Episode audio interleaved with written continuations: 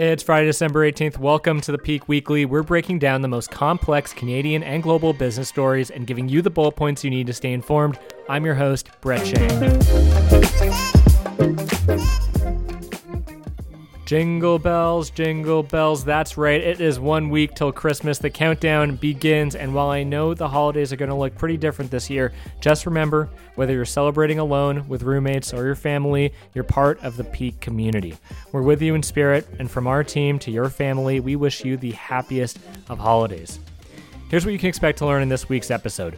One, why did two of the biggest cannabis companies in Canada decide to merge? Two, who hacked the US government? And three, why is the federal government tripling the carbon tax and what does that mean for you? Now, before we jump into the stories, I did want to remind you that we are in the midst of the 12 Weeks of Peakness campaign where we are asking you to share the wisdom and knowledge that you get from the Peak Weekly. And so this week, I'm asking you to do one thing for me tell three friends about the Peak Weekly. That's it, just three. You can think of it as a gift to them because you're sharing with them the knowledge that you gain from the Peak Weekly. You can think of it as a gift to me, your host, and it's a Merry Christmas for all. All right, enough Peak Talk. Let's get right into why you're here the top Canadian and global business stories of the week. Remember the old days when your weed dealer would be a guy you met in the alley around your building? Well, cannabis is legal now in Canada, and after a rocky start, it's slowly but surely becoming a real industry, and these businesses are becoming real businesses. Last week, two of the biggest cannabis companies announced that they're merging to become the largest weed dealer in the world. Here's what you need to know about the deal between Tilray and Aphria. Aphria shareholders will end up owning 62% of the company. The new corp will under, operate under the Tilray name, and the merged Tilray will have pro forma revenue of $874 million, and they'll control 17% of the Canadian retail market. That would be the single largest market share. So, why are they doing this? Well, there's a few reasons for that. For one, Canadian companies have had a rocky year after years of reckless spending and overexpansion in anticipation of a huge global cannabis market that never really materialized. Tilray itself had to take out an emergency loan that heavily discounted the company's valuation, and they had to do that to survive. Aphria and Tilray claim that the merger will allow the new company to find $100 million in savings and put them on a more sustainable path. But maybe even more importantly, the two companies feel their combined strength will position them better as they keep an eye on what's going on down south. With over 15 US states now having legalized recreational cannabis, it's expected that the incoming Biden administration will decriminalize the substance at the federal level. This would add legitimacy to the American cannabis industry and potentially lay the foundation for more robust banking and financial market access. However, it's not going to be easy.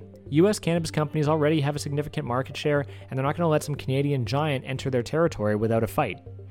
And for a quick reality check, many watchers of the space are skeptical of the merger. Matt Lamers of MJ Biz call parts of the plan a fantasy.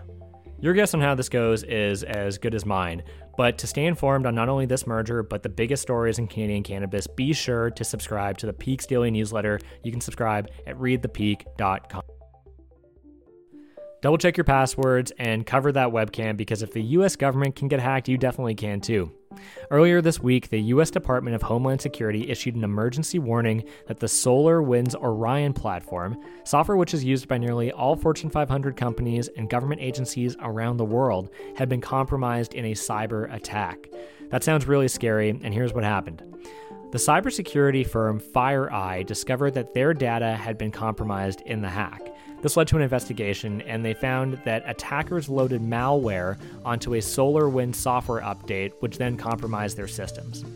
If you don't know what SolarWinds is, it's a security software company that provides network monitoring tools to governments and large companies. In terms of who was impacted, we don't really know yet. Some media have reported that the US Treasury was breached in the attack, but SolarWinds is so ubiquitous that many other organizations are expected to have been compromised.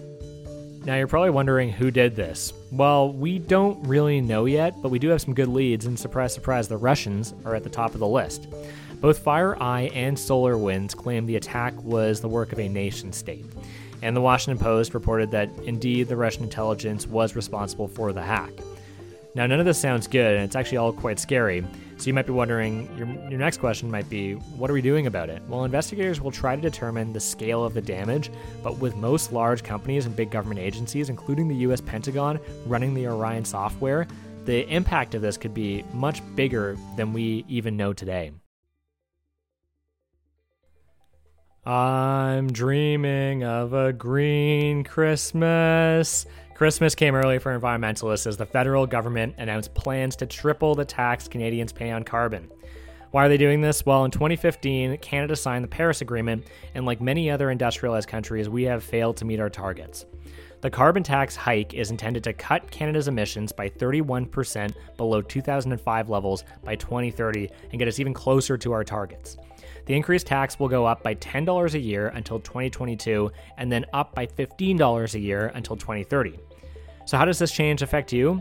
The tax will add 27 cents to every liter of gas, which won't just affect drivers, it'll also add to the operational costs of anything that requires transportation Uber Eats, Amazon Prime, really everything. But with the earnings from the tax, the feds are planning to invest heavily on initiatives to further reduce Canada's carbon footprint, including a $1.5 billion fund to increase the production and use of low carbon fuels like hydrogen, renewable gas, and diesel, a $6.1 billion fund to retrofit residential, community, and commercial buildings, a $964 million fund to modernize the electrical grid. But one variable to all this is that this tax is currently in front of the Supreme Court. The provinces of Ontario, Saskatchewan, and Alberta are fighting the constitutionality of the carbon tax, and while it's unlikely the court will scrap the tax outright, it is definitely something to keep an eye on. Overall, we're happy to see the feds taking a leadership role on climate and encourage them to go even further. If you're a repeat Peak listener, you will know that we love to take a second at the end of every episode to give a quick shout out to an exciting, innovative Canadian startup. This week we're talking about our friends at Modern Money. If you're a fan of the Peak, you'll be a fan of Modern Money. Modern Money was recently launched as a platform to provide young professionals with accurate and reliable information in the areas of personal finance, investing, entrepreneurship, real estate, and professional development. The articles, guides, and tips that Modern Money shares are written by experienced young professionals and entrepreneurs in their respective fields, so you know that you're receiving valuable information from someone that has the knowledge and experience that will help you get started. You can check out Modern Money on their website at modernmoney.ca or at Instagram at Modern Money Inc. The guys at Modern Money are planning a big giveaway, so be sure to subscribe to their newsletter and give them a follow so you don't miss out. And that's all for the Peak Weekly. Make sure you subscribe and leave a review. And for more Peak, you can get our free morning newsletter by subscribing at readthepeak.com. It's informative, witty, and everything you need to start your day. Happy holidays. Merry Christmas.